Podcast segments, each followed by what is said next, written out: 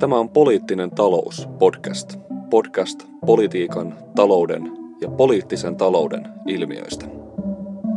No niin, tervetuloa jälleen Poliittinen talous podcastin pariin.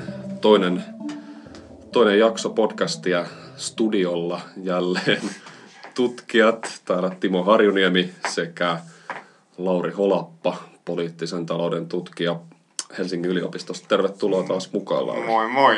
Meillä on aiheena tänään ää, ajatuspajat ja tämmöinen ideologinen työ, vaikuttamistyö. Meillä on mainio haastattelu.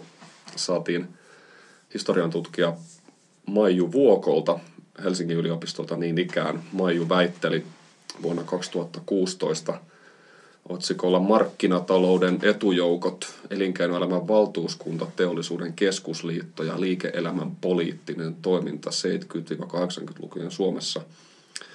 Puhuttiin Maijun kanssa ennen kaikkea elinkeinoelämän valtuuskunnan eli EVAN ää, toiminnasta ja siitä, miten, mitta, tavallaan siitä, että minkä vuoksi Suomen tai usein Suomen ensimmäisenäkin ajatuspajana perustettu EVA synnytettiin. Mennään myöhemmin kuuntelemaan toi tota, Maijun haastattelu, mutta voitaisiin aloittaa ehkä tämän päivän lähetys yleisökysymyksellä. Saatiin, saatiin mainio kysymys liittyen meidän ensimmäiseen jaksoon, jossa me puhuttiin liberaaleista edistysmielisistä, eli ehkä tällaisista poliittisista hahmoista ja poliittista liikkeistä, jotka pyrkii kuvaamaan itseään jollain tavalla, ei niinkään ideologisena ja poliittisena kuin ää, jollain tavalla niin kuin neutraalia järkeä ja tieteellisiä tosiasioita edustavina toimijoina, mutta Juho Helsingistä, nimeä ei ole muutettu, lähetti hyvän kysymyksen. Voiko mikään toimiva vastahegemoninen projekti rakentua teknokraattisille liberaaleille ominaisen diskurssin haltuunotolle siten, että uudistus- ja välttämättömyyspuhe, ideologisuuden kritiikki ja, tieteis- ja tieteeseen ja yleiseen etuun vetoamiseen valjastetaan toisenlaisten poliittisten tavoitteiden ajamiseen? Vai päätyykö tämä vain uudistamaan valtajärjestelmää? Lauri, mitä sä niin teknokraattisen edistysmielisyyden asiantuntijana sanoisit Juholle? Johtava tek- teknokraattisen edistysmielisyyden asiantuntija. Tota, tämä on aika vaikea kysymys. Tota, tuo on niin semmoinen Mielestäni peruskysymyksiä niin kuin siitä, kun mietitään vasemmiston vaikkapa poliittista strategiaa tai ylipäätään mietitään yhteiskuntatieteellisesti sitä, että miten mm, niin kuin, mm. yhteiskunnallinen muutos voi syntyä. Niin äh, tuossahan ne, ne kysymy- niin mun mielestä on niin kuin olemassa periaatteessa kaksi semmoista vaihtoehtoista tietä, joista ähm, totta kai ne voi olla niin kuin toisiaan tukevia, varmaan niiden pitäisikin sitä olla, mutta, mutta jotka kuitenkin niin kuin eroavat jotenkin niin kuin painopistealueelta. Mm. niin kuin yksi mm on, on selvästi niin kuin jollain tavalla ohittaa ö, koko se semmoinen tiedon tuotantokoneisto ja se semmoinen eliittikeskustelukoneisto. Mm. Käy, niin kuin luoda tavallaan semmoinen avoin kamppailu sen niin kuin välille, mikä on semmoinen itse asiassa kaikkea populismia ehkä yhdistävä mm, ö, piirre. Ja silloinhan se kysymys ei ole niinku siitä, että mentäisiin sinne, tai siis totta kai käydään niitä kamppailuja silläkin niilläkin foorumeilla, mutta niinku ei missään vaiheessa oletetakaan, että vaikkapa sanotaanko lehdistössä oleva mielipide, muut, il, mielipideilmasto muuttuisi. Ja, ja niin kuin itse asiassa luodaankin se strategia sen varaan, että et niin kuin, ää, tota, vähän niin kuin tällainen Franklin Rooseveltin sanoin, että I welcome their hatred. Niin, niin, niin niinpä. Et, et, et, et se niin kuin tietyllä tavalla sitä haetaan ja toivotaankin kyllä, sitä sellaista, kyllä. nimenomaan sitä pääkirjoitustoimittajien äh, niin kuin vihaa ja semmoisten asiantuntija-ekonomistien pilkkaa ja tätä. Äh, ja, ja niin kuin siitä ammennetaan sellaista niin kuin ikään kuin eliitin mm. vastaista mielialaa. Sitten se toinen strategia äh, on niin kuin tietyllä tavalla nimenomaan mennä sinne argumentatiiviseen kamppailuun ja uskoa, että sitten erilaisilla positioilla, esimerkiksi mm. jollakin sanotaan, että on riittävän hyvä merkittävä tieteellisen excellenssin osoitus, paljon jotain julkaisuita jossain tai riittävän solidit argumentit julkisessa kamppailussa. Se homma alkaa niin kuin muuttua sitä kautta. Ja nämä, näähän on paljolti ne, niin kuin, ne, ne tavat, mistä, mitä varmaan kaikki niin kuin, tai, tai se, ehkä me myöhemmin puhutaan sit siitä, mm. että nimenomaan näitä vaihtoehtoja hirveästi vasemmista saa pohdittu, niin, mutta, niin. Mutta, mutta jotka noin niin analyyttisesti on, on ne, mihin suuntaan voisi vois liikkua. Mutta kyllähän se niin kuin tietyllä tavalla öö, viime vuosina se selvästi se toimiva tendenssi on ollut enemmän semmoisessa niin kuin, populistisessa avoimen konfrontaation mm, ää, tapauksessa, mutta en mä ehkä välttämättä tätä sulkisi pois niin kuin sitäkään tätä vaihtoehtoa, että, että niin kuin joitakin mahdollisuuksia, joitakin voittoja ikään kuin voisi semmoisessa argumentaatiokentälläkin tapahtua. Tai, Kyllä. tai mä en tiedä, miten sä sen näet. Se on varmaan vähän jotenkin kontekstisidonnaista. Mulla tuli tuosta sun niin kuin ensimmäisestä taktiikasta mieleen varmaan se, mitä ehkä niin kuin Corbynin jengi teki Briteissä, että tavallaan hylättiinkin ne jotenkin perinteiset kamppailujen kentät, kuten vaikka valtavirtainen sanomalehdistö, ja lähdettiin rakentamaan sitä vastahegemonista projektia jotenkin ihan omilla ehdoilla, mutta se ehkä edellyttää tietynlaisia myös olosuhteita, vaikka niin kuin Briteissä sitä itse asiassa ihmisten jotenkin melko perustavaa vieraantumista jo vaikka siitä niin kuin valta, valtavirtaisesta lehdistöstä, mm. mikä on jotenkin mun mielestä itse asiassa y- yksi niin kuin tuon Corbinin projektin tai ton koko niin kuin Labourin nousun jotenkin sellaisia toiveikkaita piirteitä mm, jollain mm. tavalla, että ne, pyst- ne tavallaan pärjäs siitä huolimatta, että, että oikeastaan niin kuin yksituumaisesti koko sanomalehdistö tai koko niin kuin semmoinen mediaeliitti oli niin kuin hirvittävän negatiivisesti ja sellaisella pelottelevalla mm. otteella suhtautui siihen, siihen tota, hankkeeseen mm. ja siihen Corbinin mm. projektiin. Joo, tuo on hyvä, hyvä pointti. Mun musta tuntuu, että se nimenomaan liittyy silloin myöskin se niin kuin, se on tärkeää, että sillä on olemassa semmoisia vai jonkinlaisia mm. niin semmoisia vaihtoehtoisia niin kuin julkisen keskustelun areenoita. Ja totta kai vaikka Suomessakin mm. niin kuin, totta kai sosiaalinen media on ihan samalla tavalla olemassa kuin jossakin mm. Britanniassa. Mm. Ja on olemassa kaiken maailman pientä niin kuin nettilehteä, ilmaisjakelua, mm. sitä ja tätä. Mutta jotenkin mulla on semmoinen niin kuin kuva kuitenkin, että, että se tota, maasto tavallaan semmoisilla erilaisilla muilla niin kuin mm. internetissä olevilla mm. julkaisuilla on paljon niin kuin voimakkaampi. Ja se niin kuin, totta kai se myös se jollain tavalla se niin kuin totaalinen roska-lehdistö, mm, mitä se Britannian niin kuin keltainen lehdistö on, niin kuin tämä Daily Mail, Sun tyyppinen, niin, niin jotenkin siis ihmisten mieliin on, vaikka niitä luetaan totta kai edelleenkin kohtalaisen paljon, tosi paljon vähemmän kuin aiemmin, niin se on kuitenkin iskostunut, että tämä on ihan täyttä sontaa. Mm, nimenomaan. Ja, ja niin kuin sillä tavalla ne vaikutti siltä, että ne ei pysty enää, ne on kyllä pystynyt aiemmin, on, mutta on, ne ei pysty niin kuin enää tavallaan ohjailemaan sitä ne, ihmisten ne, ne ei pystynyt enää ohjailemaan sitä ja toisaalta siihen liittyy tavallaan tämä koko jotenkin tämä lainausmerkeissä tämä koko median murros, tämä tavallaan perinteisen sanomalehdistön mm. jotenkin levikkien täydellinen romahtaminen ja sitten no ei nyt täydellinen, mutta merkittävä romahtaminen kuitenkin ja sitten toisaalta se se ihmisten joku tietty epäluulo sitä kohtaan. Että se, oli, se on yksi niin kuin, tosi kiinnostavia piirteitä tuossa ja ehkä sitä voisi joskus varmaan jutella enemmänkin.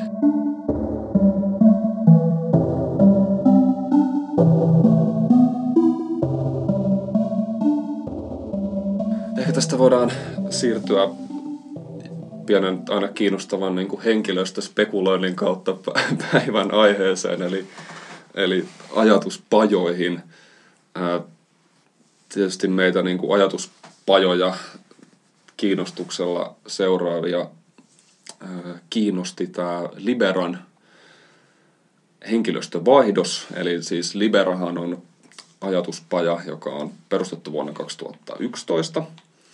Libera kertoo olevansa tämmöinen puoluepoliittisesti sitoutumaton ja itsenäinen ajatuspaja, joka tukee ja edistää yksilön vapautta – vapaata yrittäjyyttä, vapaita markkinoita ja vapaata yhteiskuntaa. Tällä hetkellä ää, Liberan hallituksen puheenjohtaja on Elina Lepomäki, kokoomuksen kansanedustaja, ja hallituksessa istuu muiden muun muassa Sammon hallituksen puheenjohtaja Björn Wahlroos, joka on taas tässä viime aikoina ollut mainio, mainio Hesari-jutun ansiosta esillä. Mutta siis ää, pointtina oli se, että Liberaan valittiin vasta uusi toiminnanjohtaja, eli toiminnanjohtajana aloitti Mikko Kiesiläinen kolmekymppinen Helsingin kaupungin varavaltuutettu, vihreä ekonomisti muistaakseni, niin kuin he jossain tituleerasi itseään. Olisiko ollut ekonomi? Ekonomi tai ekonomisti, jommin kummin. Voidaan fact-checkata tämä sitten tota, jälkikäteen.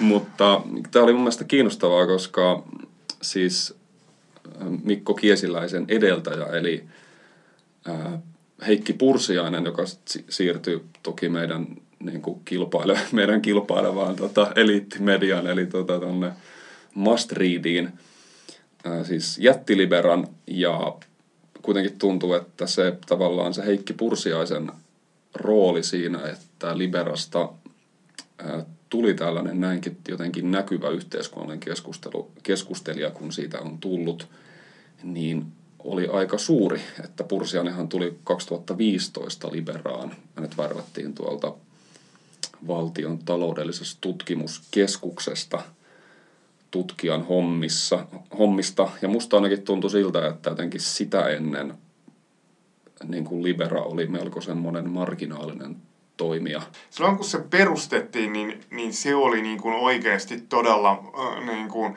marginaalista puuhastelua. Siis, Kyllä, niin, niin, niin kuin jollain siis tosi semmoisella niin kuin suomalainen alasarja futistyyppisellä tasolla. että tota, äh, siis, se, niin, siis se fokus siinä toiminnassa oli silloin tosi voimakkaasti semmoisessa niin kuin, mm, niin kuin, mitä mä sanoisin, semmoisessa itävaltalaisessa mm. taloustieteessä. Mm, mm, se vaikutti sieltä semmoisessa niin kuin, täydellisessä markkinafundamentalismissa. Mm, kyllä. Ja se oli niin kuin, aivan niin kuin, älyttömästi siellä, niin kuin, se oli tavallaan siellä todella niin kuin, positio itsensä eksplisiittisesti siinä ö, niin kuin poliittisen kentän, ei voida edes puhua uusliberalismi, ei uusliberaaliin laitaan, koska se oli niin kuin no. jotain tavallaan, että kun jos ajatellaan intellektuaalisen historian kautta, niin uusliberalismihan oli nimenomaan jotain, joka syntyi tämmöiselle Ludwig von Misesin totaaliselle laissez-faire-ajattelulle vaihtoehdoksi kyllä, kyllä. Niin kuin, ikään kuin äh, maltillisempana versiona äh, tämmöiselle markkinafundamentalistiselle ajattelulle, niin, niin kyllä se Liberan alku, alkuperäinen niin kuin, linja oli jotenkin lähempänä sitä nimenomaan von Misesin kyllä, äh, kyllä. meininkiä. Kyllähän Libera sai näkyvyyttä silloin tota, heti sen perustamisen jälkeen. Mä muistan näitä juttuja tästä ää, Liberan perustajasta. Ää, tota, ää, Liberan perustaja Gus, Gustav von Hertzen. Gustav von Hertzen, sokerialan joo, paroni kyllä, taitaa, kyllä, taisi o, o, olla kyllä, edesmennyt jo, mutta joo. tota, et, et, et siinä oli niin kun, silloin oli paljon tällaista juttuja. Mä, mä muistan, että et silloin kun se tuli, niin mä, et monet siitä jotenkin kiehuivat mun mm. jotkut ystävät ja, ja, ja tota, ihmiset, jotka ehkä ajattelee monista asioista samalla tavalla. Mulla, mulla on jotenkin semmoinen olo, että tämä on nyt aika irrelevanttia. Kyllä, kyllä. Et se oli se mun fiilis silloin alun, alun perin, että et, et, et tämä saa nyt näkyvyyttä, mutta tämä on jotenkin niin voimakkaan niin kuin avoimen ideologisoitunutta ää, ja avoimen poliittista ja kyllä. jotenkin niin kuin esiintyykin itse semmoisena nimenomaan vaihtoehtona. Joo, just näin, just näin. Toi on tosi oleellista toi. Joo, kyllä, että miten se miten siitä vaihtoehtoisuudesta on siirrytty sellaiseen tiettyyn konsensuksien ja yhteisymmärrysten rakentamiseen Ky- Kyllä, kyllä siis, ja siis toi, öö, mä en edes muista kuka se oli se Liberan toiminnanjohtaja alkuvaiheessa, koska se kuvastaa sitä, että kuinka lopulta, mar- että et mm. ne sai silloin kun se lafka perustettiin, ne sai paljon näkyvyyttä siitä, että tämmöinen perustettiin, mutta sitten sen jälkeen kyllähän se hautautui siinä niin kuin melko pitkäksi aikaa suhteellisen niin kuin näkymättömäksi. Mä muistan, kun ihan kun katsoin niitä, muistan, että joskus tuli käyneeksi nettisivuillakin, niin kyllä niin kuin pikkasen enemmän niin kuin sääliksi kävi niin, tavallaan. Niin, se niin. oli niin kuin aika heikon näköistä se Kyllä. touhu suoraan sanottuna. Kyllä. Ja sitä tuli niin kuin mietittyä silloin useamman ihmisen kanssa, että kun tässä nyt on rahaa takana niin, jonkun verran niinpä, selvästi, niinpä. niin miten, miten tämä voi näyttää tältä ja olla niin onnetonta. Niin kyllä mä niin kuin näkisin kuitenkin, että kun puhuttiin siitä Elina Lepomäestä, niin hän oli tietynlainen semmoinen niin kuin, kyllä se oli, se oli se ensimmäinen kerta, kun se niin kuin toiminta lähti uudelle mm, tasolle. Mm, Tällainen mm. niin kuin ihan niin kuin satunnaisen tarkkailijan Mm, näkökulmasta. Jotenkin siinä vaiheessa tuntui siltä, ö, siis Lepomäkihän taisi olla siinä, eikö hän ollut, siinä oli sitten erikseen myös ollut toiminnanjohtaja, Joo. hän oli niin kuin tutkimusjohtaja, Joo, mutta hän oli kyllä. se tavallaan se niin kuin puhuva pää niin kuin Joo, ulospäin. joo. Niin äh, hän, niin kuin, että siinä selvästi se jotenkin se julkinen profiili, niin kuin ihan se vakavuus siinä, että miltä alkoi niin kuin näyttää se estetiikka heidän niin kuin siinä materiaalissa, plus sitten niin kuin se, että millaista näkyvyyttä he Mm, alkoi saamaan. mm. Että he alkoi aina silloin tällöin kuitenkin pääsee julkiseen keskusteluun, ja, ja he alkoi niin kuin näyttäytyä jo, jollain tavalla semmoisena niin kuin, vähän aiempaa niin kuin merkittävämpänä niin kuin julkisen keskustelun osapuolena ja, ja, ja tota, mä huomaan, että silloin ihmiset alkoi myös enemmän reagoimaan niin kuin Mm, mm. näihin. Ja totta kai niin kuin toisaalta Lepomäen nousu eduskuntaan, ö, niin tota, se, että hänestä tuli tunnettu poliitikko, mitä hänestä on tullut, niin ö, kuvasti sitä, että se projekti, en kukaan tiedä, kuka hän on niin kuin Mm, ennen, ennen tota sitä, niin et, et se oli niin kuin jollain tavalla onnistunut kausi. Mutta kyllähän edelleen täytyy sanoa, että silloin Lepomäenkin aikana niin kuin jatkuu jollain tavalla se semmoinen alkuperäinen liberalainen Mm. niin kuin, eh, arvopohjainen, Mm. avoimen, Joo, poliittinen tot- kyllä, niin kuin, kyllä. ö, ote ja jo, jotenkin semmoinen, niin kuin, että se ö, nimenomaan ei ollut semmoinen, semmoinen tavallaan semmoinen ö, jonkinlainen semmoinen niin kuin epäpoliittisena, neutraalina, ää, tämmöisenä tieteen ää, majakkana e- esiintyvä orgaani, vaan nimenomaan joku, joku tämmöinen ää, tota, ää, avoimesti niin kuin tällaisen ää, klassisen liberalismin Just näin, periaatteilla. just näin. Niin kyllä, kuin, ää, kyllä. Jollain he- tavalla heiluva. vähän semmoinen jotenkin naivia, jollain tavalla semmoinen idealistinen Kyllä. projekti. Tai Kyllä, siltä, kyllä. Siltä, se, siltä se tuoksui ja siltä se jotenkin vaikutti, kyllä. Kyllä, kyllä, kyllä. Pystyykö tavallaan sitten, jos näitä haluat laittaa tämmöisiin kausiin, että meillä oli se ensimmäinen kausi ja sitten meillä oli tämä toinen jotenkin niin kuin Lepomäen kausi, niin oliko tämä niin kuin Pursiaisen kausi tavallaan se kolmas? ja Tästä se- nopeasti saa mainion katsausartikkeli jonkin suomalaisen tieteellisen aikakauskirjan.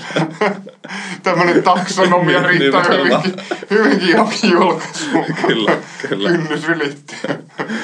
Kyllä.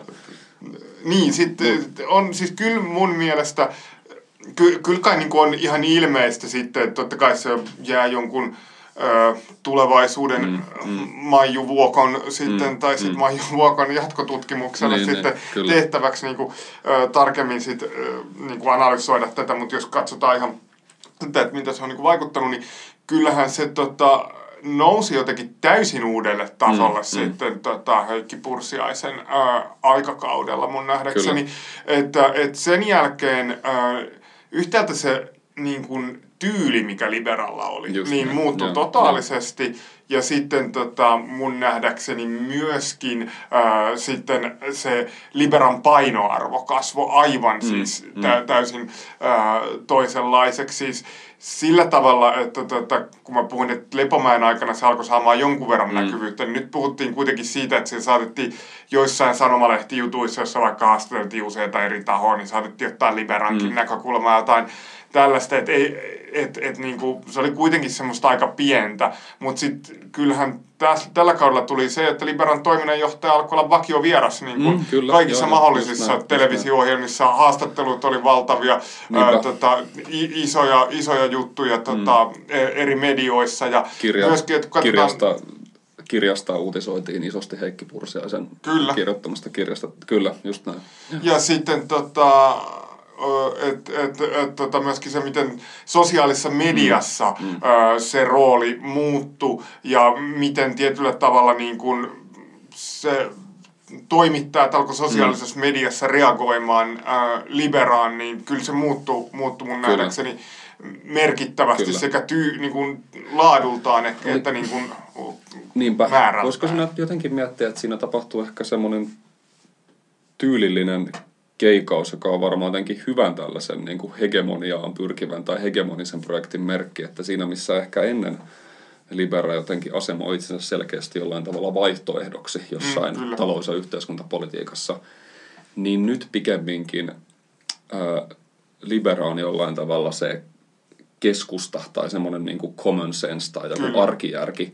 Ja sitten muit, ikään kuin muita ää, poliitikkoja, puolueita, toimijoita, tavallaan heidän niin kuin sijoittumisestaan poliittiselle kartalle riippumatta jollain tavalla sitten sieltä mm. käsin niin kuin arvioidaan vähän, niin kuin, että miten he, miten he itse asiassa suhtautuu tähän, niin kuin, tähän kaikkien jotenkin, ennen kaikkea Kyllä. tietysti varmaan niin kuin taloustieteilijöiden tunnistamaan tällaiseen jonkinlaiseen järkevään asiainhoitotapaan. Tai, Ky- kyllä, kyllä musta, musta tavoitit nyt todella olennaisesti sen, että, että mi, mitä tämä uusi mm. Libera on ollut, tai sanotaanko ainakin tämä kolmannen kauden. kolmannen aallon. kolmannen aallon Libera on third ollut. Way, third way Joo, kyllä. Et, et kyllähän siinä oli nimenomaan...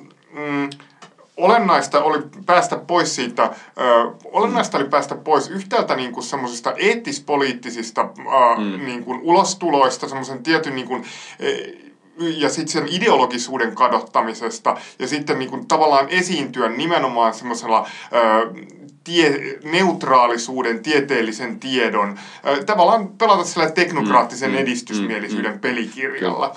Että jollain tavalla ö, keskeistä on nimenomaan Liberan toiminnassa ollutkin se, että tota, siinä on haluttu jotenkin aika absurdillakin tavalla korostaa sitä, sitä mm. ei-oikeistolaisuutta. Mm, mm, Jollakin kyllä. tavalla nimenomaan sitä, että et, et se on jotenkin laadullisesti tällainen liberaali kanta on tämmöisen oikeisto-vasemmisto ja on niin kuin ulkopuolinen. Ja, ja useinhan siinä on niin kuin oleellista se itse asiassa, että että, että pikemminkin päinvastoin kuin että me oltaisiin oikeistolaisia siinä mielessä, että me ollaan joidenkin niin kuin fucking vuorineuvoston mm. tai tällaisten tyyppiä asialla, niin itse asiassa tämä politiikka, jota me ajetaan, se itse asiassa tulee hyödyttämään niitä ka- tällä hetkellä jotenkin Joo. kaikkein hankalimmassa asemassa Joo. yhteiskunnassa olevia, koska he on jääneet näiden niin kuin vanhojen rakenteiden Kyllä. ja eturyhmien vangiksi ja just on näiden Kyllä. niin kuin, vuoren raskaina painavien työmarkkinamammuttien jotenkin musertamina siellä kyllä, vielä jossain. Kyllä, ja siis siinähän esiinnytään nimenomaan mm. sellainen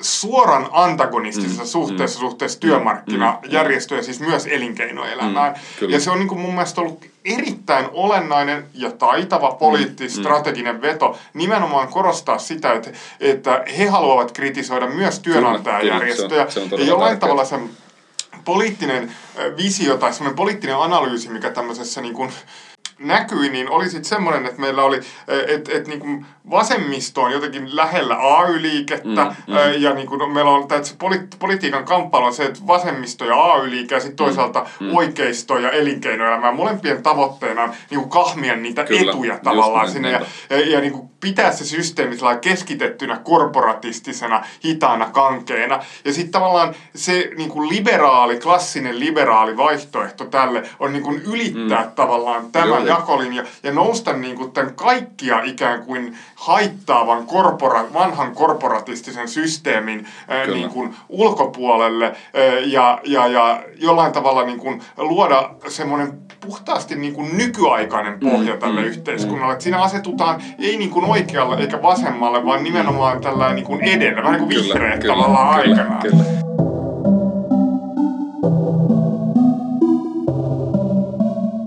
Olennainen kysymys, mitä siinä nimenomaan tapahtui sisällöllisesti, oli jollakin tavalla se, että Libera alkoi itse asiassa rinnastaa itsensä mm. voimakkaasti taloustieteeseen, mm. koska kyllähän Libera, niin kuin se miten se toiminta niin kuin näkyy paljolti, niin oli kuitenkin toiminnanjohtajan äh, niin kuin julkinen toiminta, toiminnanjohtajan kirjoitukset mm. äh, blogosfäärissä, sosiaalisessa mediassa, hänen niin kuin media-toimintansa, mm. niin siihenhän se henkilöity, vaikka sitten tuli raportteja välillä muiltakin ihmisiltä, tosi osassa niissä raporteissakin oli kirjoittajana mm. sitten mm. toiminnanjohtaja itse, mutta tota, se, mitä tavallaan se oli jatkuvasti se sanoma, oli itse asiassa se, että taloustiede sanoo nyt näin ja noin. Näin ei pidä tehdä, koska taloustiede sanoo, että se on niin kuin, mm. ää, et, et, et, tota, asia toimiikin tällä tavalla ja noin. Niin itse asiassa alkoikin vaikuttaa siltä, että Liberasta tuli jonkinlainen niin kuin taloustieteen äänitorvi. Ja alettiin niin kuin, tietyllä tavalla ehkä se niin kuin, viesti, mikä alkoi tulla sieltä läpi, oli se, että niin kuin, tavallaan se sellainen klassisen liberaalin, liberalismin mm. agenda, mikä liberan taustalla tavallaan on, niin se on itse asiassa semmoinen ikään kuin jonkinlainen yhteiskuntatieteellinen totuus, mm. jonka semmoinen niin kuin, e, niin kuin, kypsä edistynyt yhteiskuntatieteen muoto, mitä taloustiede Kyllä. on, niin pystyy meille todistamaan semmoiseksi niin järkeväksi lähtökohdaksi kaikelle politiikalle. Öö, ja ja sitten tietyllä tavalla vain niiden premissien sisällä, jotka mahtuu tavallaan uusklassisen taloustieteen tai sanotaan mm, nyt sitten vaikka mm. valtavirtaisen taloustieteen koska sit siitäkin aina loukkaannutaan siitä uusklassismi-sanasta, Mm, mm, niin, ni, niinpä. ni, niin niiden premissien siellä, jotka mahtuu sen sisälle, Niin voidaan vasta tehdä sitten näitä poliittisia jakolinjoja. Joo, kyllä. ja useimmiten se ainoa poliittinen jakolinja, mistä me itse asiassa puhuttiin Mm, jo viime niinpä. jaksossa, mikä esitetään, on sitten suhtautuminen tulonjakoon. Kyllä, mikä on sitten tietysti mie- mielenkiintoista myös se, että siinäkin sitten niin kuin jotenkin eh, liian äärimmäisinä pidetyt kannat tulonjaosta sitten niin kuin, ö, kuitenkin ö, näyttäytyy tämän tieteellisen konsensuksen ulkopuolisina. Eli meillä on ainoastaan käytännössä yksi todella poliittinen, ei niin kuin tieteen eh, todistusvoiman piirissä oleva kysymys. Se on tulonjako ja sekin on tiettyjen parametrien kyllä, sisällä kyllä, tapahtuva kyllä. tulonjako. Kai, kai se sitten liittyy Joo. vaan sit siihen, että sit se oikeisto-vasemmistokamppailu Kyllä, jaetaan niinpä. siihen hyvin pieneen ää, on. tulonjakokysymykseen, niin kuin, että se on se ää, marginaalinen kysymys. Mutta sitten herää kyllä se semmoinen ihan eksistentiaalinen kysymys, tai niin kuin osittain tieteen filosofinen ja tämmöinen niin kuin laaja kysymys siitä, että että jos meillä tavallaan voidaan jotenkin jonkun tieteen kautta todistaa, mm. Mm. että niin kuin meillä on olemassa joku niin kuin suurimman osan ö, isoista yhteiskunnan rakenteellista taloudellisiin valtasuhteisiin liittyvistä mm. kysymyksistä niin kuin, ö, jonkun tietyn oikean ratkaisun osoittava niin kuin, ö, yhteiskuntatieteen suuntaus, niin onko meillä itse asiassa politiikka ymmärrettynä nyt mi- millään niin kuin, ö, demokratiaan yhteensopivalla kyllä. tavalla, niin ollenkaan mahdollinen Onko se mahdollista? ilmiö. Kyllä, kyllä siinä ollaan aika lähellä tätä, niin kuin, tätä tilannetta, mitä jotkut yhteiskunta ajattelijat, poliittiset filosofit on kuvannut tämmöiseksi postpoliittiseksi Mm, mm, tilanteeksi, että tämmöisen niin kuin, jo- jollain merkittävällä tavalla poliittiset ristiriidat käy tavallaan mahdottomaksi. Ja sitten meillä on itse asiassa enää jäljellä tämmöinen keskustelu jotenkin jä, äh, järkevän ja ehkä irrationaalisen tai järjettömän välillä. Ja sitten meillä on, ja se on nimenomaan varmaan just tällä tavalla, kun sitä on tässä yritetty hahmottaa niin kuin aika, aika lailla sitten, varmaan ennen kaikkea itse asiassa valtavirtaisen taloustieteen määrittelemä se järkevyyden tila siellä. Kyllä, kyllä, kyllä, kyllä. Näin, näinhän se on. Ö, et, tota, se on ö, kiinnostavaa myöskin, ö, kuinka hyvin tämä on tota, onnistunut. Mm, kyllä. Että tämä strategiahan ö, on selvästi, tosiaan se johti niin kuin liberalla ihan toisenlaisen legi, legitimiteetin saat, saavuttamiseen. Ja mä luulen, että se upposi todella hyvin myös siihen aikaan, missä mm. se tuli tismalleen mm. oikeaan aikaan se muutos, koska syntyi tämä tavallaan tämä ö, tämmöinen ö, post-truth-paniikki. Kyllä. Ö, ja silloin nimenomaan jo oli tärkeää, että mikä tahansa poliittinen kanta voitiin niin kuin esittää tieteen kanssa sopusoinnussa Kyllä, olevaksi. Kyllä. Ja sillä pystyttiin saamaan niin kuin hyvin paljon esimerkiksi toimittajakunnassa legitimiteettiä Mm, mm. Ö, omille ö, kannoille. Ja tietyllä tavallahan tätä käyttää tietyt kommentaattorit jatkuvasti semmoisena painostusvälineenä myöskin suhteessa mediaan, että, että ei kai nyt tällaista humpuukkia niin kuin Mm, ikään niinpä. kuin kuunnella, Mm. että oletko sinä tavallaan ne yksi näistä epäluotettavista Niin, kyllä. toimittajista, joka roudaa se Niin. homeopaattitädin Niin, niin, niin, sitten sinne niinpä. studioon juttelemaan Kyllä. koululääketieteen edustajan kanssa. Kyllä. Ö, jos ikään kuin, Mm. ö, niin kuin haluat vaikkapa jossain täysin yhteiskunnallisessa tai yhteiskuntatieteellisessä ke- keskustelussa tuodakin jotain Mm. Vaihtoehtoja, jotka eivät Niinpä. ikään kuin heitä miellytä. Niinpä. Se on varmaan yksi niistä yksi merkittävistä tekijöistä siinä, että miten, miten varmaan Liberasta on tullut myös toimittajien silmissä entistä niin kuin sisäsiistimpi ja tällainen Kyllä. lähestyttävämpi kohde, että he ei enää se- selkeästi tunnu edustavan mitään, mitään eturyhmiä tai mitään, mitään jotenkin poliittista intressiä välttämättä. vaan. He voi, tavallaan heidät voi ottaa tällaisena jossain määrin ainakin niin kuin neutraalina kommentaattorina tai jotenkin tämmöisen yleis, yleisjärjen edustajana ehkä Ky- kommentoimaan kyllä, ja kyllä, kyllä. asioita. Kyllä, siis varmaan siinä niin heillä on joku sellainen ajatus, että no onhan tuossa nyt, ö, tai useimmiten, mm. että et kyllä nämä nyt on varmaan vähän enemmän oikealle kallalla kai, olevia kyllä, kyllä, näkemyksiä, kyllä, kyllä. mutta et kuitenkin ennen kaikkea mm. ne on sellaisia niin kuin, mm. ö, tavallaan rationaalisesti mm. perusteltuja, Mm. mm. ö, Mm. Niin, yleisen perusteltu, teknisen niin, kyllä, järjen kyllä, ö, määrittelemiä kyllä. kannanottoja ja paljon vähemmän Kyllä, kyllä. Eikä, muuta. eikä sitä tietenkään pidä niin kuin sillä tavalla ajatella, etteikö tavallaan niin kuin perus jotenkin fiksu toimittaja myös niin kuin ymmärtäisi sitä, tätä, mm. niin kuin, tätä niin kuin tavallaan sitä, minkä takia nyt ajatuspaja on olemassa ja mitä se tekee. Ja että totta kai se pyrkii sillä on joku ideologinen Mm. tavoite ja jonkinlaisia poliittisia tavoitteita, mutta ihan selkeästi vaikuttaa siltä, että, että se tavallaan tämä muutos, mitä me ollaan tässä yritetty hahmotella, Mm. on, jo, on jollain tavalla tehnyt siitä lähestyttävämmän toimittajien silmissä. Kyllä, ja, ja tämä on tota, mun mielestä se kaikkein tehokkain poliittisen vaikuttamisen strategia, koska se aina politiikassa kaikkein tehokkainta on saada, on se, että saa, tai kaikkein parasta on se, että oma kanta pystytään esittämään mahdollisimman mm. epäpoliittisena, mm. Mm. koska silloin niin kuin ikään kuin ei ole enää edes sen keskustelun osapuoli, vaan silloin ö, on ikään kuin joku koko keskustelua määrittelevä Mm, reunaehto tavallaan, kyllä, tai kyllä. kun silloin silloin se oma kanta voidaan saada sellaiseen ö, asemaan. Että et tietyllä tavalla yksi vasemmiston iso ongelma on ollut aina se, että se on pyrkinyt esiintymään korostetun poliittisena, korostetun niin kuin Vaihtoehtoisena. Mm, mm. kun, kun sitten taas tavallaan äh, nimenomaan se strategia, äh, mm. mitä Libera on mm. harjoittanut, on ollut nimenomaan äh, esiintyä, esiintyä sen to, tota, ko- koko sille keskustelulle Mm. tavallaan lähtökohtia määrittelevänä ää, Kyllä. tota, ää, jonkinlaista tämmöistä ää, puhdasta vastuullista Kyllä, ää, kyllä, linjaa kyllä, tarjoavana Kyllä. ää, tahona.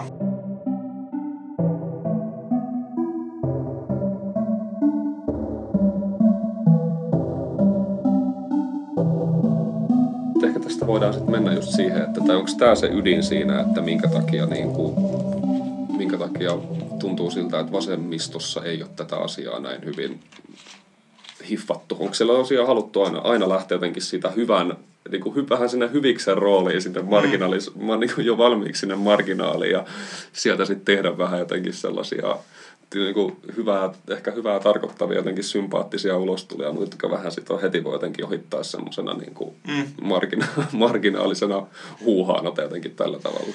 No siis tuossa on varmaan mun mielestä niin kuin kaksi tasoa, Mm. joista niin kuin ensimmäinen on just toi, Mm. että kyllähän niin kuin Mm. vasemmisto rakastaa semmoista omaa symboliikkaa, Mm. joka oikein korostaa sen oman kannan semmoista niin kuin poliittisuutta. Mm. Siis vasemmisto Mm. rakastaa kaikkia niin kuin punalippuja, Mm. työväenlauluja, siis, siis kaikkea sellaista, jolla niin korostetaan, että tämä lähtee tietystä ideologisesta positiosta, Kyllä, kyllä, että kyllä. tämä ei ole niin kuin jotenkin semmoista yleistahdon ilmausta, vaan tämä on nimenomaan sellaista ää, Niinpä, tota, kyllä. räiskyvän ää, niin kuin, ää, poliittista Kyllä, ideologista. just näin, just näin. Mutta sen lisäksi ää, tässä on mun mielestä se kysymys, ää, mitä sitten varmaan tullaan tuossa kohta esiin ää, pyöritettävässä Mm. ää, sun Maija, Maiju Vuokon kanssa Mm. ää, tekemästä jutustelusta tulee hyvin esiin, että niinku, ö, poliittisen kentän oikealla puolella on itse asiassa paljon paremmin aina ymmärretty hegemoniakamppailujen kyllä, merkitys. Kyllä, tämä oli, tämä oli yksi hom- tota,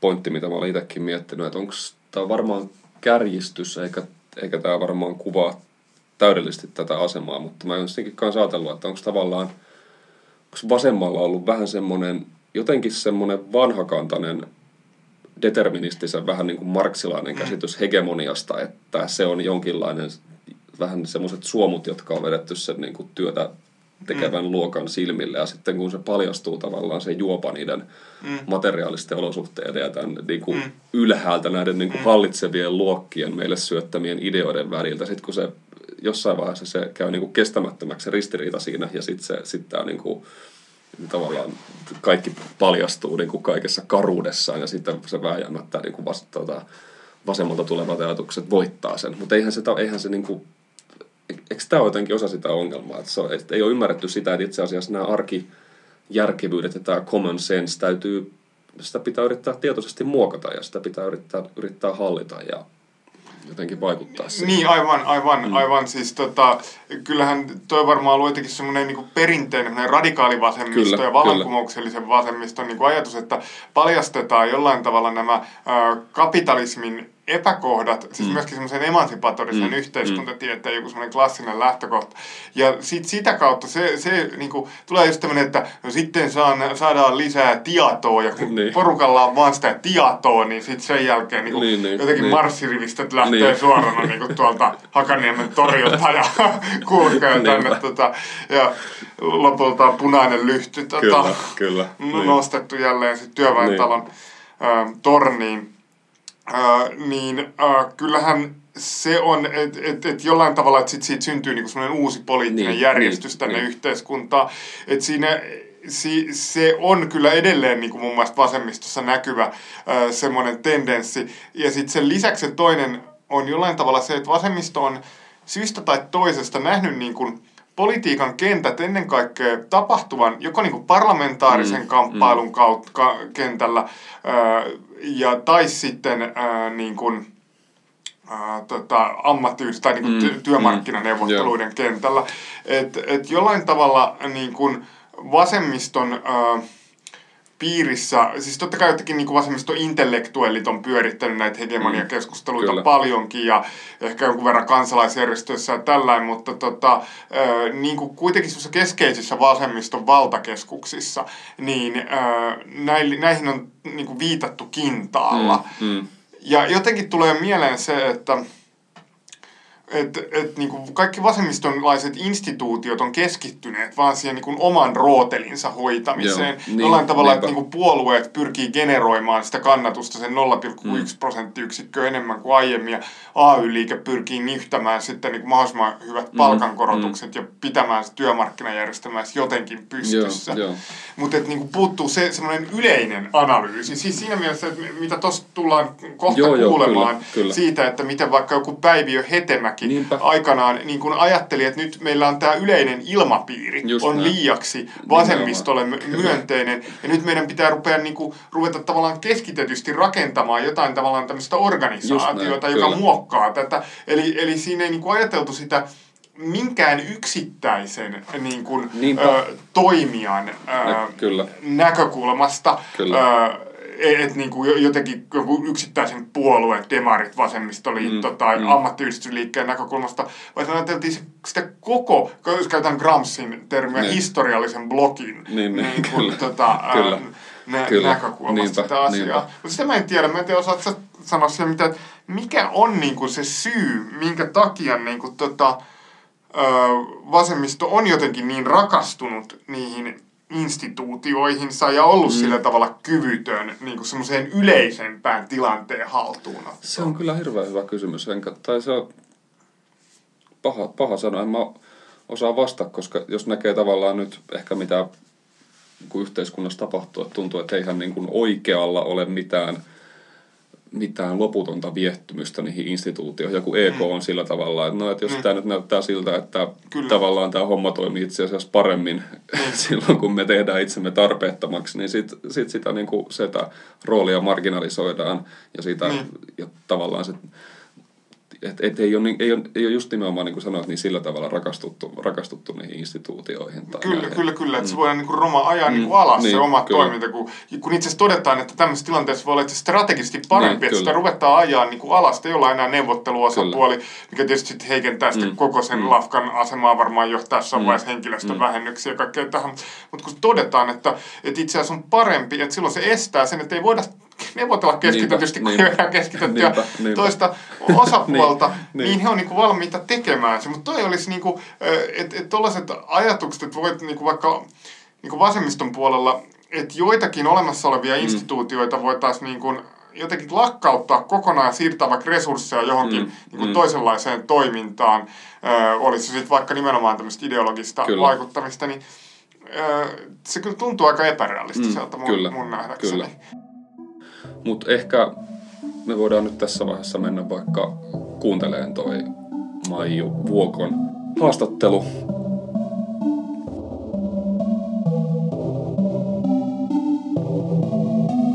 Tervetuloa Maiju Poliittinen talous podcastin ensimmäiseksi vieraaksi tai haastateltavaksi. Tosi paljon kiitoksia. Kiitos, kiitos. Kiitos, kiitos kutsusta. Oli mukava päästä juttelemaan. No niinpä. Tota, sä oot historioitsija, historian tutkija ja sä oot tutkinut ää, työmarkkinahistoriaa, suomalaista kolmikantaa ja erityisesti liike-elämän tällaista poliittista tai voisiko sanoa niin kuin ideologista vaikuttamista. Joo, oikeastaan siis tämä työmarkkinahistoria on nyt on tämänhetkinen tutkimusprojekti, Ja mä oon väitellyt 2016 syksyllä ja, ja väitöskirja käsitteli nimenomaan liike-elämän valtakunnallisten järjestöjen poliittista vaikuttamista ja poliittista toimintaa. Ja, ja tota, nämä on nyt vähän tämmöisiä toisiaan täydentäviä tutkimushankkeita, koska tietenkin myös, myös tota, työmarkkinapolitiikka on aina kytköksissä yleispolitiikkaa ja, Kyllä. Ja, ja tämmöisiin niin kuin yleis, yleisiin yhteiskunnallisiin valta-asetelmiin ja näin päin pois. Niin.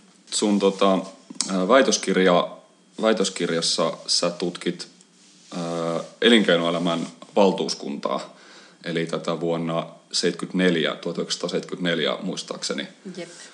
perustettua ajatuspajaa, jota voi, voinee kaiketi kutsua Suomen ensimmäiseksi tällaiseksi think tankiksi tai ajatuspajaksi, joka pyrkii vaikuttamaan paitsi ehkä jotenkin yleisen, yleisemmin poliittiseen ilmapiiriin, niin myös suoraan poliitikkoihin ja, ja päättäjiin. Joo, Suomessa Eva oli tosiaan ihan täysin uudenlainen ilmestys siinä, siinä vaiheessa 70-luvun puolimaissa. Uh, maailmalla think tankit ei ollut mitenkään ihan täysin en, ennestään tuntematon ilmiö, mutta, mutta tota, 70-luku oli itse asiassa ympäri länsimaita niin, niin tämmöinen think tankien perustamisen, se oli tämmöistä kulta-aikaa. Et sinänsä Eva ei ollut poikkeustapaus, mutta Suomessa se herätti kyllä hirveästi hämmästystä, koska kukaan ei oikein tiennyt, että mistä oli kyse, aivan, aivan. millainen järjestö se on.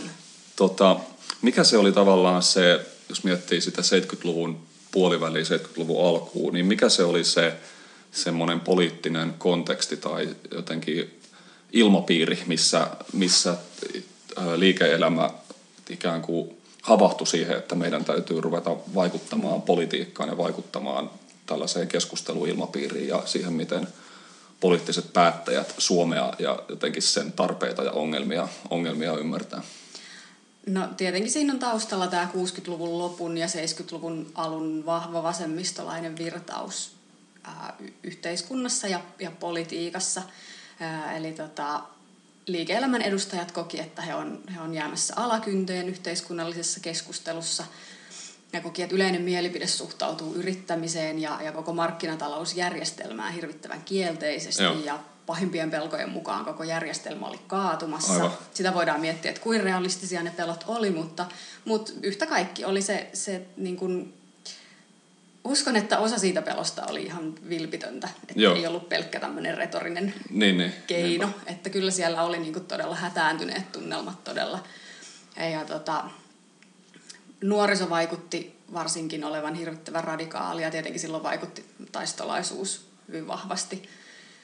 Ja tota, mutta kaiken kaikkiaan myös SDP julisti hyvin vahvasti retoriikkansa tasolla olevansa sosialistinen Kyllä, ja, ja niinpä. pyrkivänsä sosialismiin, vaikka sitten ehkä se käytännön politiikka 70-luvun lopulla ei enää, enää siihen, sitä samaa linjaa noudattanutkaan, mutta, mutta yhtä kaikki. AY-liike vahvistui, oli hirveä määrä lakkoja.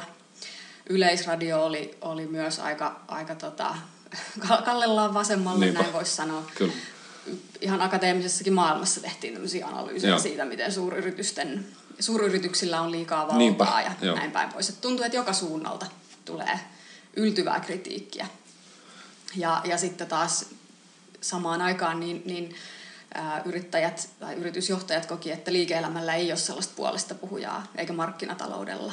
Että tarvii, tarvi, tarvitaan semmoinen vastavoima Just näin. ja osanottaja siihen, siihen yhteiskunnalliseen keskusteluun ja julkiseen keskusteluun, joka puolustaa yrittämistä ja markkinataloutta, Kyllä. siihen liittyviä arvoja. Kyllä. Ket, ketkä ne oli ne järjestöt tai, tai tahot, jotka sen, jotka sen perustamisen, Evan perustamisen taustalla oli silloin? No siinä ehkä siis keskeisin henkilö pitää ehkä mainita, Joo. oli tota, kokoomus ja, ja tota, työnantajavaikuttaja ää, ja, ja teollisuusvaikuttaja Päiviö Hetemäki, joka tuohon aikaan oli siirtynyt Suomen Pankkiin jo, mutta hän oli siellä se ehkä se niin kuin keskeisin yksittäinen hahmo. Hän oli ollut jo 60-luvun puolella itse asiassa ajatus tällaisesta liike-elämän yhteistyöelimestä, joka pitäisi perustaa. Ja sitten siinä 70-luvulla hän sai siihen mukaan enemmänkin teollisuusvaikuttajia. Ja sitten sit tosiaan 74, kun Eva perustettiin, niin, niin perustajina oli, oli sit seitsemän liike-elämää vähän niin kuin laidasta laitaa edustavaa järjestöä. Että siellä oli teollisuutta ja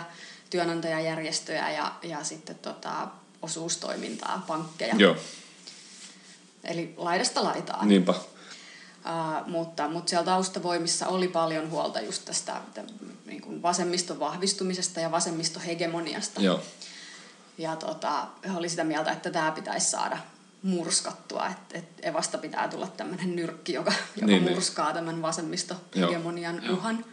Ja sen, sen lisäksi toinen huoli oli, oli tosiaan tämä valtion roolin vahvistuminen, Joo. hyvinvointivaltion laajeneminen, sehän oli tuolloin tietenkin siis, että tämä hyvinvointivaltiokehitys oli, oli voimissaan ja sinänsä epäilemättä ihan syystäkin, mutta että tämä oli niinku se liike-elämän edustajien Mm, kokemus, kyllä. että verorasitus kasvaa ja, ja se tosiaan se julkinen, julkinen äh, valta, kun ryhtyy rönsyämään suunnalla jos toisella, että Joo. kasvaa, kasvaa tämmöinen valtava äh, hyvinvointipalveluiden verkosto, joka, jo- joka vaan tarkoittaa lisääntyviä menoja Niinpä. ja, ja samaan aikaan myös sääntely lisääntyy ja, ja se, se niin kuin vapaan yritystoiminnan ala kutistuu Just jotenkin näin. olemattomiin. Just näin. Ja valtion yritykset sitten vielä siihen niin kuin sokerina pohjalla, Niin. että, että sitten vielä valtio itse tulee sinne niin kuin Kyllä. yritysmaailman alueelle ja, ja tota, niin sieltäkin suunnalta ahdistaa sitä nurkkaa. Just näin. Sä muistaakseni kirjoitit jossain siitä, että tavallaan taustalla ajatus siitä, että yhteiskunta on ikään kuin sitä viedään eteenpäin tavallaan liian poliittisin perustein, että me ollaan unohdettu tämmöiset tavallaan kovat taloudelliset realiteetit, jotka pitäisi pitäisi nostaa korkeammalle keskustelussa tai korkeam, korkeampaan arvoon. Ja tämähän on sellainen, tämä on, tämä on niin kuin kiinnostava mun mielestä puoli, jos miettii vaikka meidän nykyistä talouspoliittista keskustelua, jossa aika, aika paljon esiintyy tällaista, tällaista ajattelua, että meillä on tietyt taloudelliset realiteetit, jolle tavallaan poliittisen päätöksenteon pitäisi ainakin ideaali, niin kuin ideaalitilanteessa olla alisteista. Joo, se on tota, se oli jotenkin itse asiassa yllättävää, kun, kun ryhtyi sitten lukemaan tämän tutkimuksen tekemisen jälkeen tätä nykykeskustelua, jossa, jossa tuntuu, että välillä jopa tässä viime vuosina, esimerkiksi nyt Sipilän hallituksen ollessa vallassa, niin, niin välillä niin kuin tuntuu, että, että se on ollut melkein toi eteläranta, eli, eli niin kuin työnantajalinnakkeesta on kuulunut vähän jotenkin sellaista toppuuttelua jopa paikotellen, vaikka mitä tulee näihin, näihin tota, yliopisto, Mm. yliopistosäästökuuriin ynnä muuhun. Niinpä. Että et, hei, että come on, että et, et ei nyt kaikkialta voi leikata ja, Niin, niin, ja, kyllä, ja näin kyllä. päin pois. Ähm, mutta tota, noin, niin kuin kaiken kaikkiaan, että se, se poliittinen keskustelu on hirvittävän vahvasti nykyhetkellä siis juurikin talouden Joo. tosiasioiden raamittamaa. Kyllä. Ja tämä ei millään lailla ollut se tilanne tuolloin 70-luvulla. Niin just, niin just. Ja, ja siihen, se oli tietenkin yksi asia, mihin, mihin Eva pyrkikin saamaan muutoksen. Joo, Eli, eli tota, yritysjohtajat koki, että, että silloisia, silloista päätöksentekoa nimenomaan poliittiset realiteetit ohjas liian vahvasti. Kukaan ei oikein piitannut siitä, että mitä, se, mitä ne ratkaisut edellyttäisi taloudellisesti. Ja, ja siihen liittyen sitten tietenkin se, että, että jotenkin ähm, yritykset, yrityksissä nähtiin tämä tilanne niin, että, että, että heihin kohdistuu tämmöinen ulosmittaushenki. Joo. Että kaikki mahdollinen, mitä, mitä Niin, sieltä niin. on irti lypsettävissä, niin se lypsetään. Ja Joo. voitto tuntui silloin olevan kirosana su, suorastaan. Niin, ja, niin, ja, niin, kyllä. tota, ja näin päin pois. Että se, oli, se on vähän semmoinen tota, no, kokemus todella siitä, että et, et sitä ei niin ymmärretty, että yritysten yrittämisen täytyy kannattaa ja että vain menestyvä liike-elämä pystyy myös sit ylläpitämään tämmöistä taloudellista, aineellista just hyvinvointia. näin, just näin. Ja, ja tota, tähän nyt sitten todella, että et tilanteeseen piti saada se muutos, että et, et talouden tosiasiat täytyy tunnustaa. Joo. Tota, minkälaista se oli se Evan vaikuttaminen? Voiko sillä tavallaan erotella sillä tavalla, että ne toisaalta pyrittiin vaikuttamaan jollain tavalla suoraan ehkä julkiseen keskusteluun tai julkisiin ideoihin tämmöiseen ajan henkeen ja sitten ehkä pyrittiinkö myös sit suoremmin vaikuttamaan verkostoitumalla vaikkapa suoraan poliitikkoihin tai, muihin, tai muuhun eliittiin yhteiskunnassa. No joo, se oli aika monitahoista e- nimenomaan, että tota, ja itse asiassa se, se näyttää, nämä kuulu, nämä molemmat puolet kuului ihan Evan alkuperäisiin tavoitteisiin, miten niitä määriteltiin. Nehän määriteltiin aika epämääräisesti itse asiassa, että se on vähän sellaista sanahelinää osittain ja tarkoituksellakin niin. Mutta tota, mut kyllä siihen, siihen liittyy sekä tämä julkiseen keskusteluun osallistuminen heti, heti alusta asti. Ja siellä, siellä Eva aika ylpeästi halusi vetää, vetää tämän markkinatalouden lipun salkoon. Joo. Ja tota, sitten toisaalta siinä samalla rinnalla oli tämä poliitikkoihin vaikuttaminen ja yhteydenpito. Uh, Mutta ehkä mä sanoisin, että siis mä itse tutkin siinä väitöskirjassa mm. 70- ja 80-lukuja, Joo. niin, niin sanoisin, että sit siinä 80-luvun mittaan niin Eva, ö, Evassa alettiin nähdä, että se julkiseen keskusteluun vaikuttaminen on, on oleellisempaa. Ei okay. niin, että se olisi Joo. merkityksetöntä se poliitikkoihin vaikuttaminen, vaan, Joo. vaan että ylipäätään se julkisen keskustelun sävy on se, se, se niinku ratkaiseva juttu. Joo. Et siihen pitää saada vaikutettua. Mist, mistä sä itse arvioit, että tämä ymmärrys tavallaan tämän julkisen mielipiteen ja siihen vaikuttamisen tärkeydestä kumpus? Näkyykö se, voiko se ajatella, että se jollain tavalla liittyy vaikka siihen, että mitä tapahtui esimerkiksi samoihin aikoihin Britanniassa tai Yhdysvalloissa, missä, ehkä, jo, missä varmaan jollain tavalla semmoinen, voi sanoa, että semmoinen tietty ideologinen hegemonia ehkä jollain tavalla siirtyi varmaan mm. paljolti tällaisten ehkä myös jotenkin uusliberaalien ajatushautamoiden avulla. No joo, tämä 80- tai 70-80-lukujen murros, niin kyllä se jollain lailla heijastui loppujen lopuksi Suomeenkin. Ja, ja kyllä Evassa koettiin, että 80-luvun aikana myös Suomessa se vasemmistovaara oli käytännössä katsoen, se oli, se oli niin kuin hiipunut. Joo.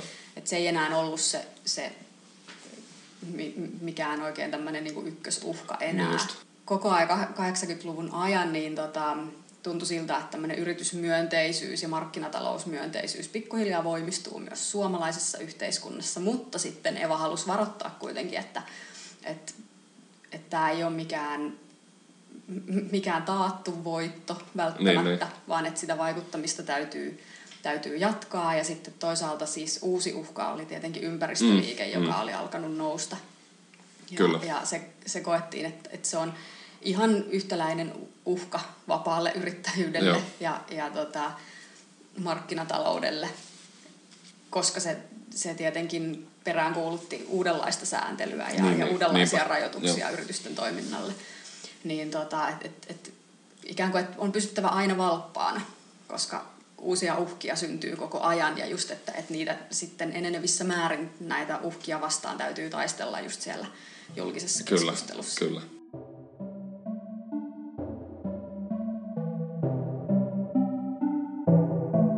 Se on kiinnostavaa, että siellä on selvästi ymmärretty se semmoisen ideologisen työn merkitys ja se, että siinä ei ole välttämättä mitään automaattista, että ihmiset,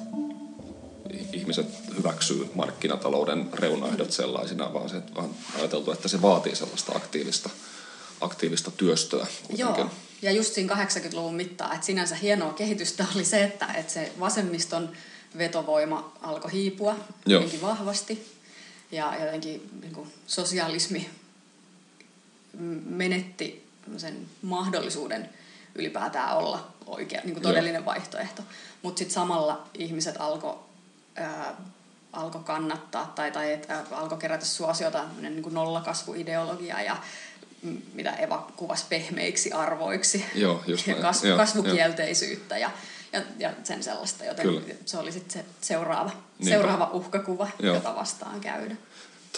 Tuossa tota, tulikin jo tuo sana uusliberalismi mainittua, mm. mutta miten, miten sä, sä näet niin kuin Evan ja ehkä suomalaisen uusliberalismin tai suomalaisen uusliberalismi-version, voisiko sanoa näin, niin suhteen? No ainakin se oli Evan tavoitteena. Ei niin, että, että siellä olisi nyt jossain mm. äh, suljettujen ovien takana päätetty, että hei nyt me tuodaan uusi Niinpä. liberalismi Suomeen. Itse asiassa päinvastoin Evassa, ne, ne, niin kuin, mitä tuolta aineistoista silloin löytyi, niin, niin, niin Evas suhtautuu pikkasen varauksellisesti äh, uusliberalismiin ja nimenomaan näihin angloamerikkalaisiin versioihin, Just. joita, joita se piti, piti niin kuin täysin soveltumattomina Suomeen sellaisinaan. Joo.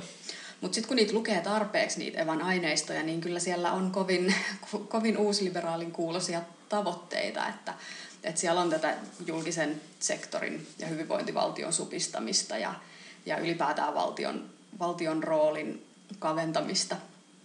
Ää, siellä on, on tota, joustoja ja, ja, ja tota, tehokkuut, tehokkuuden Joo, lisäämistä ja, ja byrokratian karsimista ja, ja näin päin pois. Siis nimenomaan, jos puhutaan tästä, mitä tulee niin kuin julkiseen sektoriin, hyvinvointipalveluihin.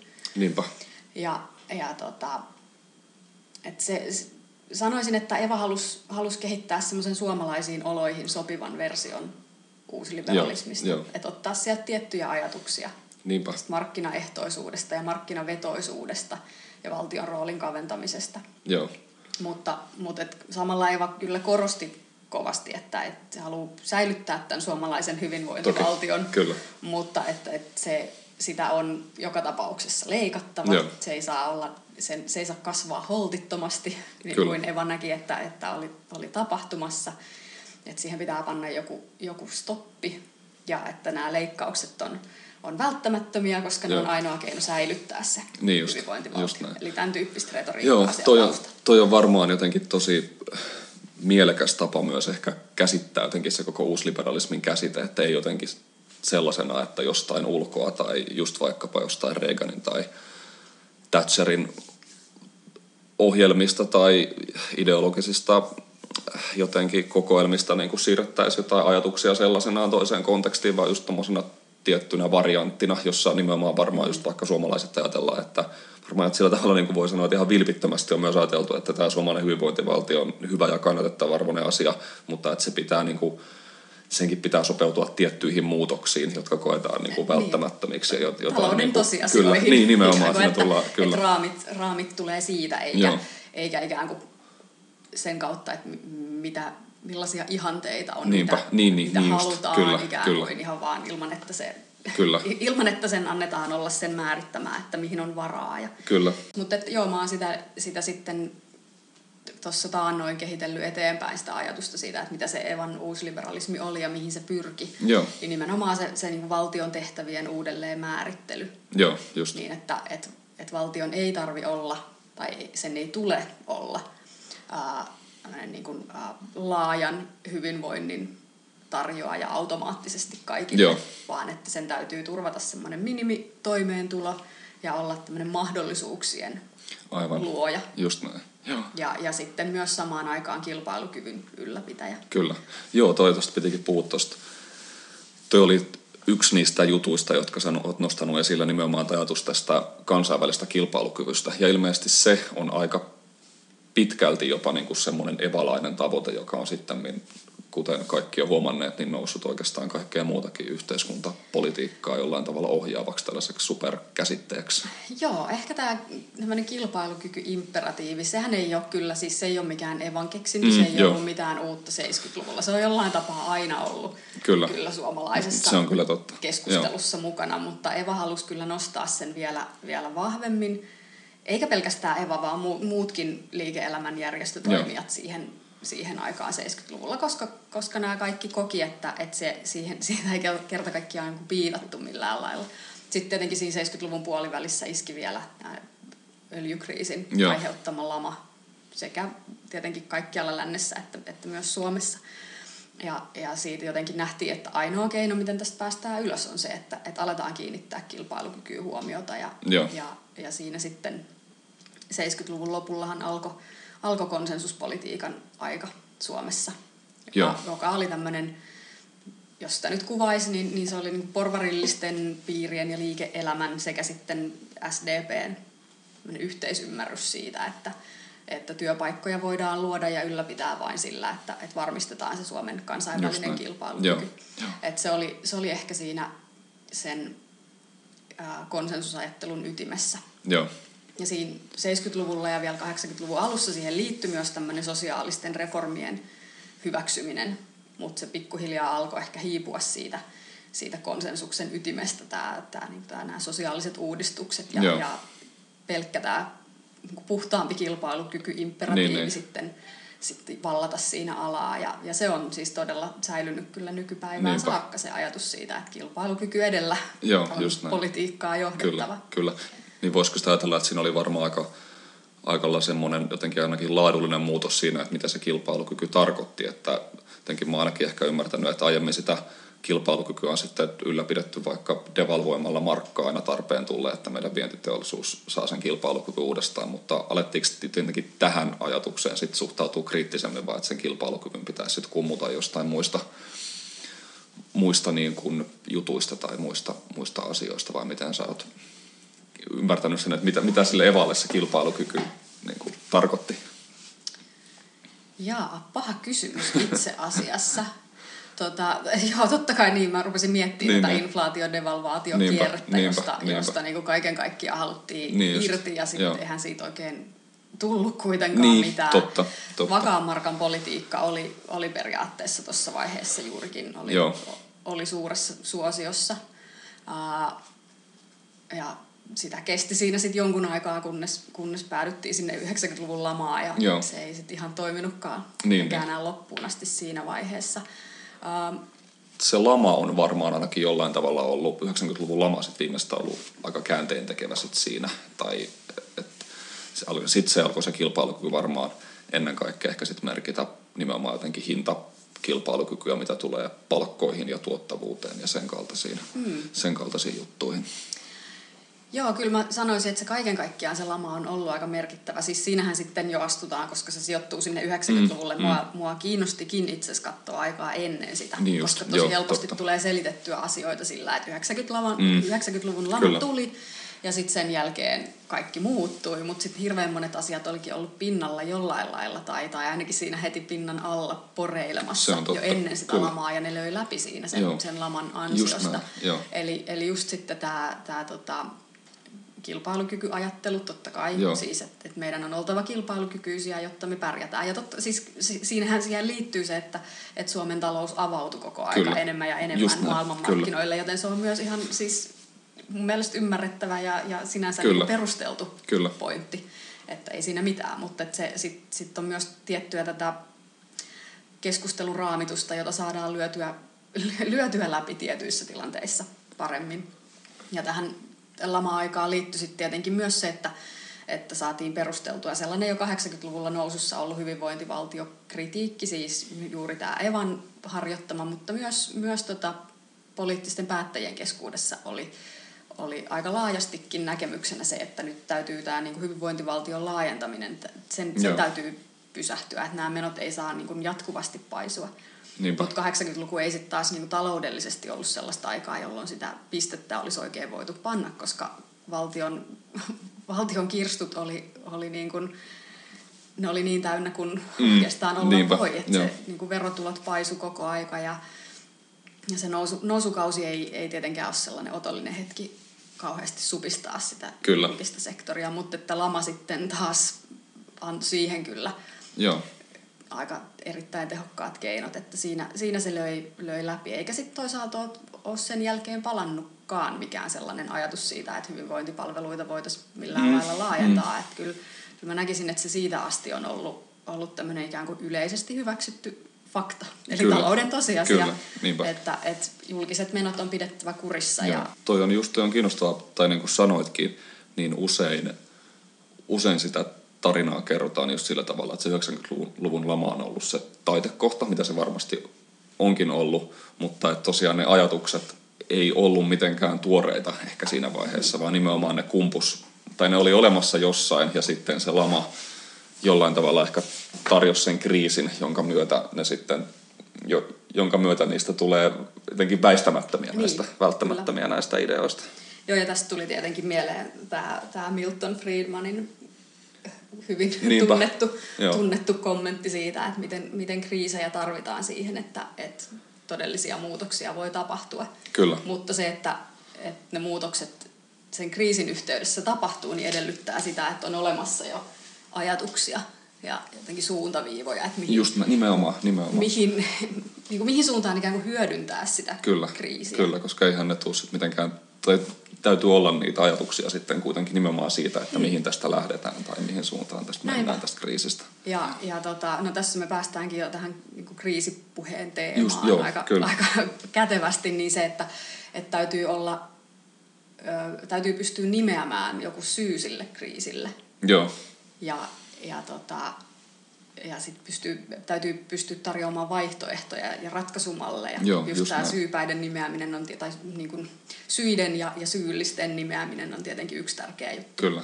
Ja sitten yhtä lailla se, se tota, suunta eteenpäin ja poispäin ikään kuin niistä Niinpä, tekijöistä, jotka näin. siihen kriisiin Jotenkin on tuonut. Niin terveempään, terveempään tai järkevämpään suuntaan siinä. Kyllä. Mutta että se, että todella tämä, tämä lamahan oli siis, ei sitä voi kieltää, että se, Mm. on, se oli niin, kuin niin, niin totaalinen Kyllä.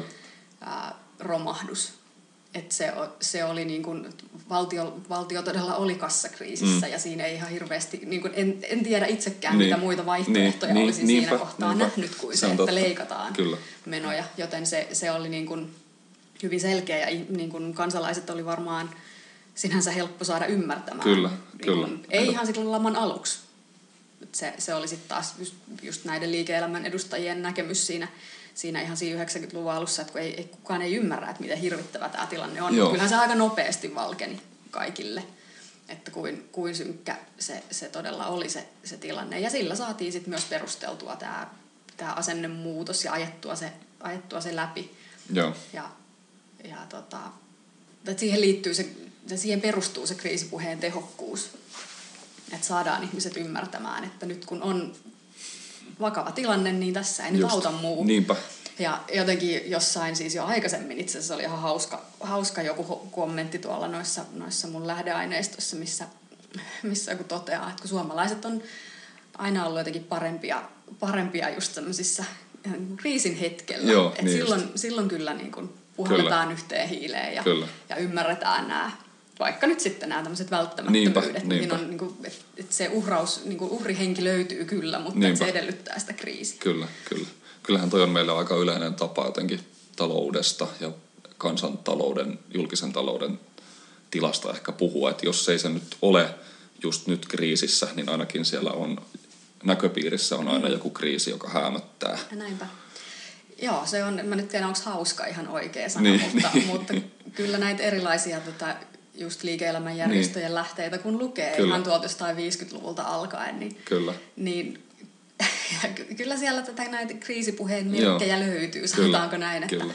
että se, on, se on aika, aika todella siis riippumatonta siitä, että mikä se, mikä se sitten on se, se niin kuin todellinen se taloudellinen tilanne. Niinpä. kuin, mutta et, et melkein tilanteen kuin tilanteen saa näyttämään kriisiltä. Kyllä. Ja just, että jos ei oikein millään voi perustella, että nyt on kriisi meneillään, niin, niin ei Se hätää, se kyllä se tulos. tulee. kyllä, kyllä. Se on tulos.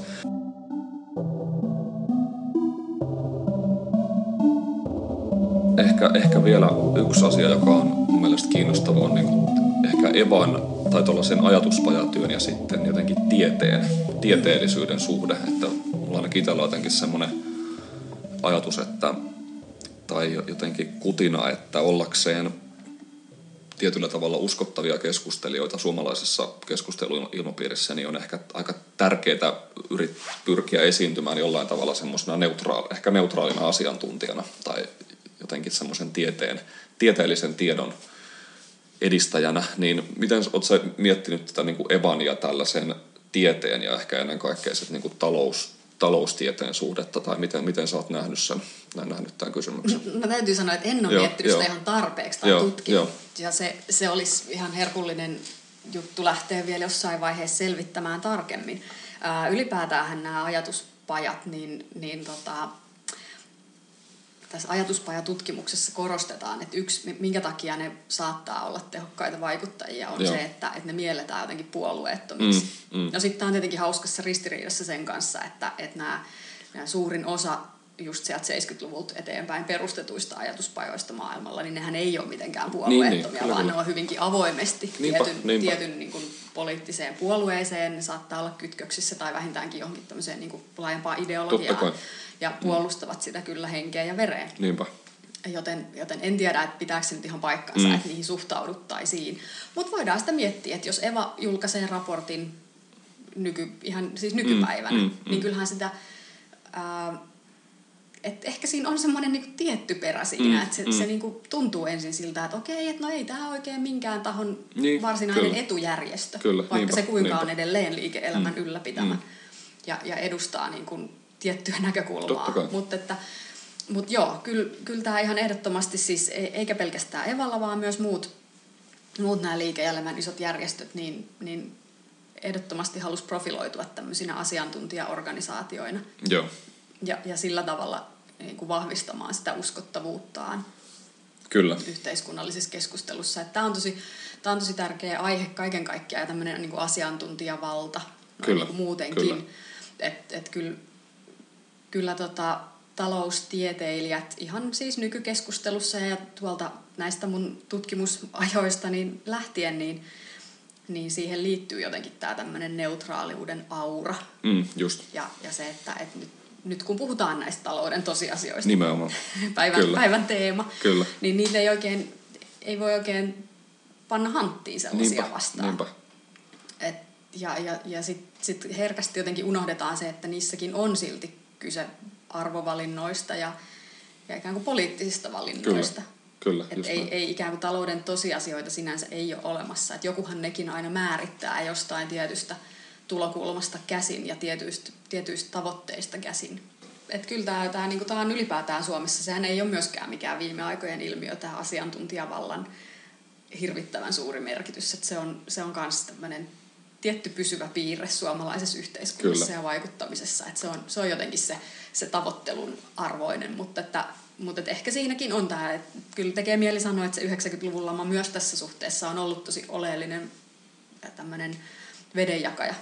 Just näin. Et sen jälkeen se on vielä, vielä enemmän alkanut, alkanut vaikuttaa ja, ja se, että on, on nämä talousasiantuntijat, että hehän on puolueettomia ja heitä kannattaa kuunnella, Mm. koska he, kyllä, he, kyllä he tietää Niinpä. ja heillä ei ole tässä tällaista, niin kuin, että politiikka nähdään jotenkin semmoisena likaisena. Se on vähän, niinpä. Niin se on jotenkin arveluttavaa, Arveluttavaa että siihen liittyy likaista. aina näitä intressejä ja että sitten meillä on nämä asiantuntijat, jotka tulee vaan ja sanoo viileän, viileän analyyttisesti arvioi, että mikä on mahdollista ja Nimenomaan. mitä voidaan tehdä. Kyllä. Tota, muistaakseni sä oot varmaan lukenutkin sitä Ville Yliaskan teosta. Hän väitteli, väitteli tästä New Public. Management-opeista Suomessa, eli tällaisen, tällaisista niin uuden julkishallinnon Joo.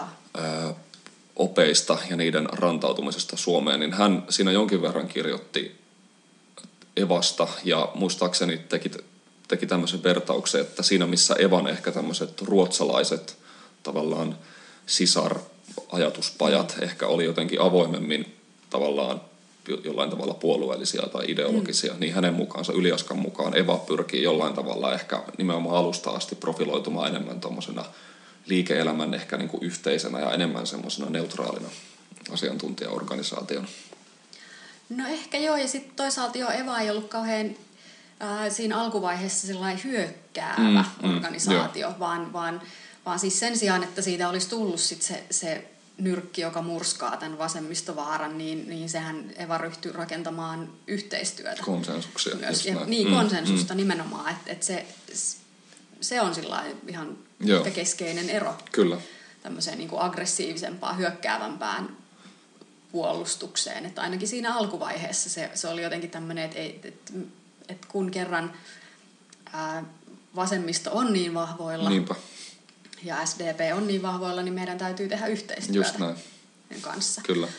Onko toi just niin kuin, ehkä, tai tietysti se varmaan osittain tulee tosiaan, kuten sanoit, niin ihan sieltä, että me ollaan, että meillä on monipuoluejärjestelmä ja hallitukset mm. on monipuolue, monipuolueen hallituksia ja siellä on pakkokin, ja- ja ihan sitäkin kautta tämmöisen ehkä tällaisen vaikuttamistyön on pakko olla enemmän tämmöistä konsensushakusta ja pyrkiä, ja on tärkeää pyrkiä rakentamaan laajoja liitto, Mm. liittoumia puolueiden ja eri ryhmien välillä. Joo, ja kyllä tämä Evan ää, asemoituminen tässä koko, ko, niin kuin jos ajattelee tälleen tätä niin kuin suhtautumista puolueisiin ja puoluepolitiikkaan, niin se oli tosi mielenkiintoinen, että, että monethan silloin ihan alun perin ajatteli, että Eva on jonkunnäköinen epäluottamuslause kokoomukselle. Okei, että just. kokoomus ei hoida tonttia, joten Niin, niin, niin, täytyy niinpä. perustaa tämmöinen järjestö, joka, joka Joo. sit hoitaa sen markkinatalouden puolustuksen. Ja no, kieltämättä 70-luvulla kokoomuskaan ei ollut mitenkään kauhean tämmöinen niin innokas tota, markkinatalouden oppien julistaja. Kyllä.